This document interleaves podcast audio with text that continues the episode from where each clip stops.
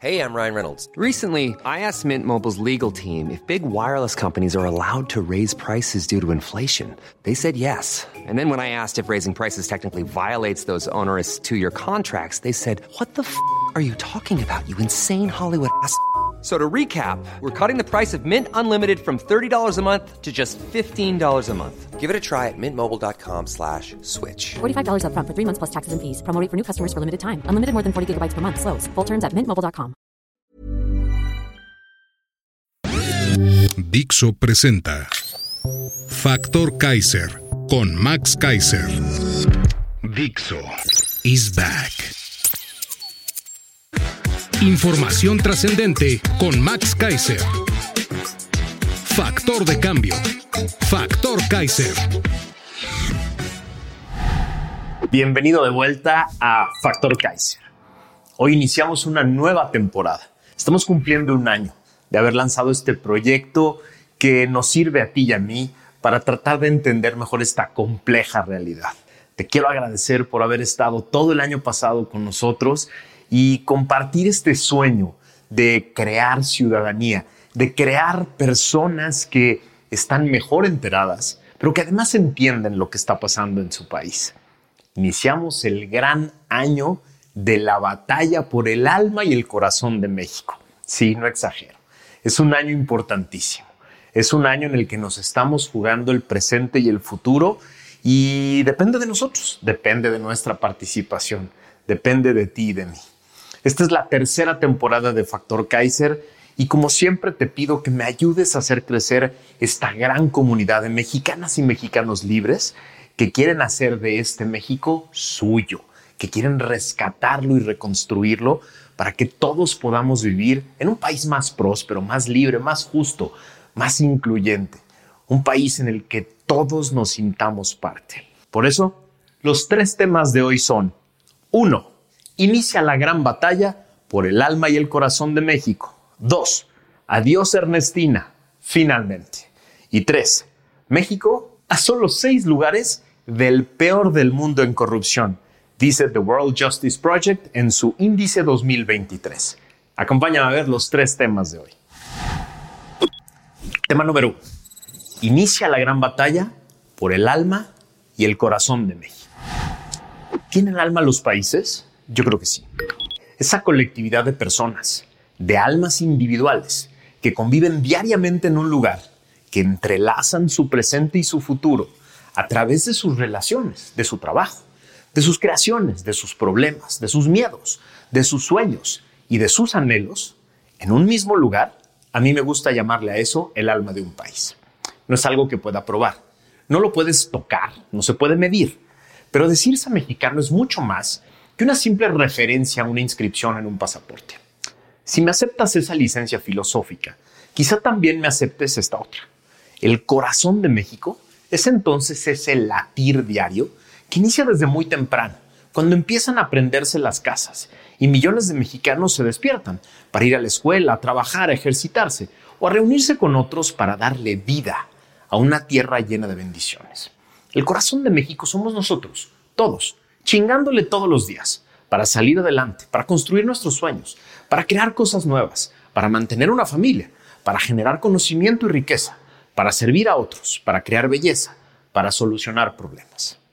El domingo 2 de junio, más de 97 millones de mexicanos podremos ir a las urnas para depositar nuestro voto y elegir a más de 3.528 servidores públicos, 19.000 cargos si desagregamos los distintos puestos de las presidencias municipales en juego. Pero creo que no exagero cuando te digo que esta no es una elección normal. Esta vez no solo elegimos entre una alternativa electoral u otra. No se trata solo de escoger a un partido que tiene una visión distinta de la economía que otro o tiene una propuesta diferente para generar empleos. Esta vez nos estamos jugando el alma y el corazón del país. Hay dos sopas, solo dos. ¿De dónde escoger? No hay más. Habrá dos grandes coaliciones en la boleta, que no podrían ser más diferentes entre sí. La opción A es la continuidad del fracaso, y no es opinión mía. Es algo que tú puedes verificar con hechos y datos duros. Esta opción te ofrece continuar con la etapa más violenta de la historia de México. Otra vez, es dato duro. Más de 170 mil homicidios dolosos en los primeros cinco años de gobierno. Esos son más de 14 mil de los que tuvo Peña en todo su sexenio. La continuidad del fracaso te ofrece el peor desabasto de medicinas de la historia, que provocó miles de muertes y la destrucción del sistema de salud pública, que dejó 15 millones de personas sin derecho a la salud, que antes sí tenían. La continuidad del fracaso te ofrece la continuidad de la voraz corrupción impune de la que ha gozado todo aquel que está cerca de López y que nos tiene en el lugar 136 de 142 en el mundo en este rubro, según el índice de Estado de Derecho del World Justice Project, que te voy a platicar en el tercer tema de hoy. Pero sobre todo, y lo más grave, la continuidad del fracaso del obradorato significa mantenernos en este camino de división, de odio, de resentimiento y de venganza que promueven el presidente y su candidata desde el poder, respecto de todos aquellos que no les aplauden, respecto de aquellos que no nos conformamos con las migajitas y los pésimos resultados del gobierno, respecto de aquellos que no aplaudimos sus obras fallidas que dilapidan el presupuesto. Odio para aquellos que no aplaudimos su fracaso medido internacionalmente en educación. Odio y ataques para todos aquellos que exigimos que frene la violencia y se haga justicia respecto de todos aquellos que cometen delitos. Es decir, el obradorato te quiere convencer de que solo eres un buen mexicano si les aplaudes a ellos y normalizas su corrupción y abuso de poder. Y solo puedes decirte pueblo si te conformas con migajas y celebras los triunfos del régimen que inventan ellos. De lo contrario, serás atacado por el gobierno, que debería gobernar para todos, y mereces ser atacado por todo aquel que sí le aplaude al gobierno. Así, el alma del país que vende el obradorato es un alma fracturada, partida, dividida, lacerada, dominada por la envidia y la venganza y empujada por la necesidad de revancha. Y así el corazón de ese México que quieren ellos seguirá enfermándose, porque los motivos, las causas para salir a trabajar, a estudiar, a crear, son motivos podridos. La opción B es una alternativa de rescate y reconstrucción. Ya sé, lo primero que me vas a decir es, el elefante en el cuarto que aquí está y que lo vemos tú y yo, que nadie, del que nadie quiere hablar. Me vas a decir, tu alternativa de rescate y reconstrucción es con el PRI, el PAN y el PRD que ya gobernaron y nos fallaron. Y la respuesta no es nada sencilla. Sí, nos fallaron en un chingo de cosas. Nos fueron desleales muchas veces, como instituciones políticas y en lo individual, muchas de las personas que pertenecen a esos partidos. Y más les valdría asumir su responsabilidad individual públicamente si quieren nuestra confianza de nuevo.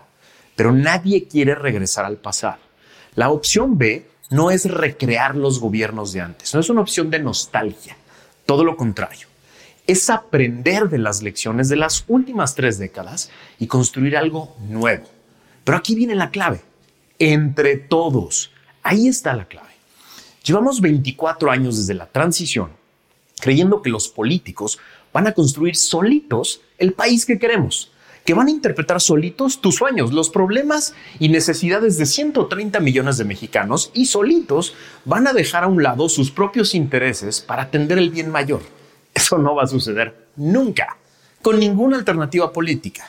Así, el alma de país que ofrece la alternativa de rescate y reconstrucción es una de trabajo, de responsabilidad, de creatividad, de servicio, de sacrificio, de sueños y de anhelos compartidos.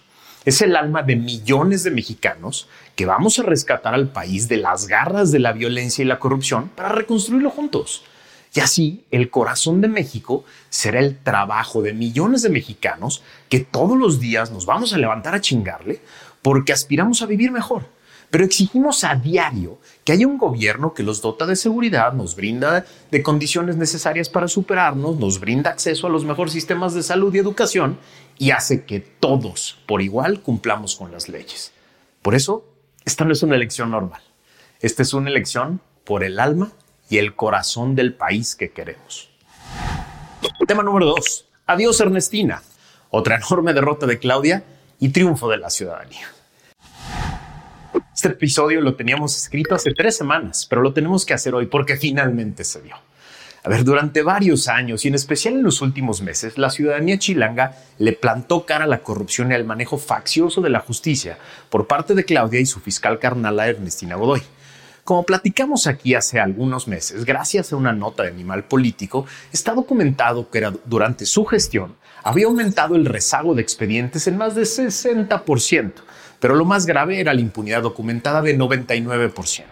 La señora y su equipo solo lograban una sentencia de cada 100 investigaciones abiertas por su fiscalía, una de cada 100. Pero eso sí, durante los años de su gestión se dedicó a perseguir implacablemente a todo contrincante político que Claudia y ella consideraran peligroso o latoso. Gracias a una rigurosa investigación del New York Times, nos enteramos de que además es espía y espía contrincantes políticos.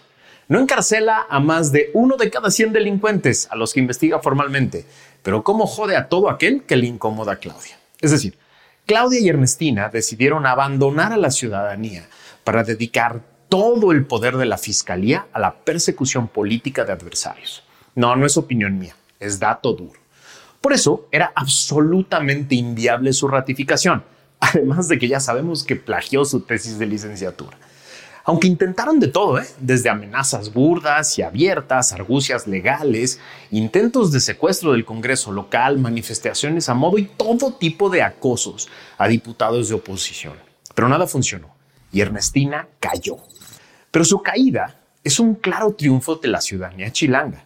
No quiero menospreciar el valor de los diputados locales que valientemente le negaron la ratificación, pero esa es su chamba, la de representar los intereses de todos. Y les agradecemos su valor e integridad. El triunfo es de organizaciones y ciudadanos de a pie que no solo documentaron y denunciaron su corrupción y abuso, sino que le dieron seguimiento puntual a las actuaciones de todos los diputados de oposición y no, para que nadie se escapara de su responsabilidad. Otra vez, sin pretender dejar fuera a nadie que empujó esta necesaria caída de una funcionaria que abusa del poder, quiero hacer mención de tres valientes mujeres que ponen el tono y el ejemplo de lo que se necesita para hacer desde la sociedad civil para provocar la voluntad política, que no sale sola, ¿eh?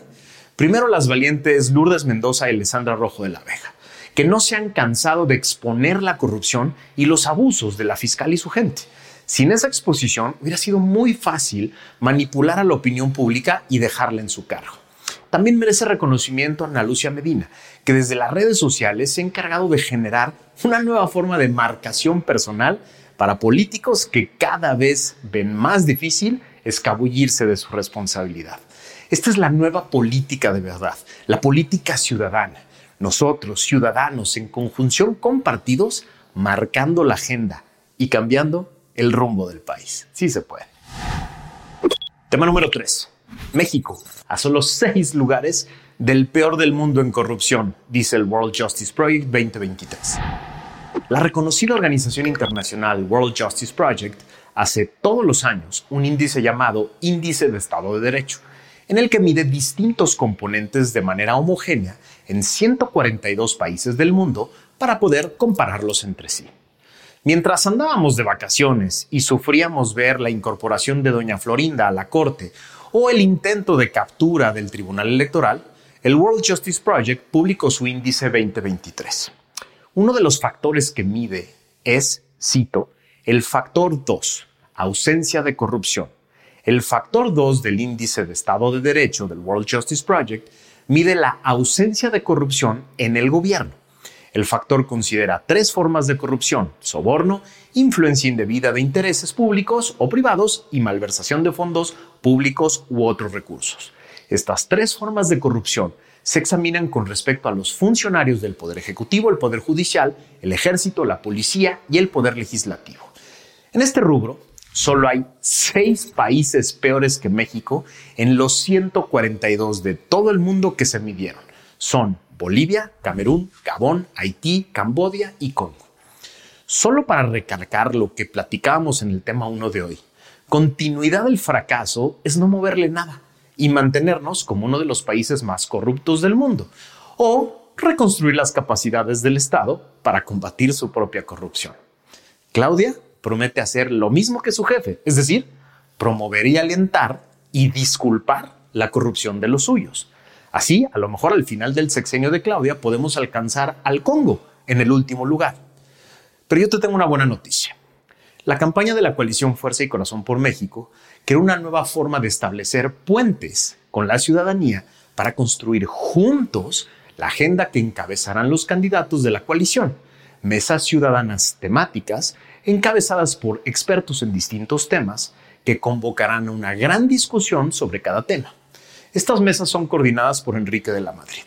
Mientras andabas de vacaciones, la candidata Xochitl Gálvez me invitó a mí a ser el coordinador de la mesa anticorrupción, tema al que me he dedicado durante más de 20 años. Espero que nunca se me salga decirme a mí mismo experto, pero soy un apasionado estudioso del tema y estoy convocando a la ciudadanía a discutirlo juntos para encontrar soluciones juntos. De eso se trata esta alternativa. Se trata de que la construyamos entre todos. Entre todos pongamos nuestras preocupaciones, nuestras frustraciones, nuestros enojos y entre todos construyamos soluciones para tener un país mejor, para acercarnos a Dinamarca y no seguir cayendo hasta acabar como el Congo, como el país más corrupto, según este índice internacional. Estos son los tres temas de hoy. Estos son los tres temas con el que iniciamos la semana, la tercera temporada y el año. Este año tan importante para México. Gracias por estar conmigo en este inicio de año y te invito a que me ayudes a compartir esto por todos lados a que más personas se conviertan en factor de cambio, a que todo mundo genere conciencia y le entre a las grandes discusiones. Nos vemos el miércoles. Dixo is back.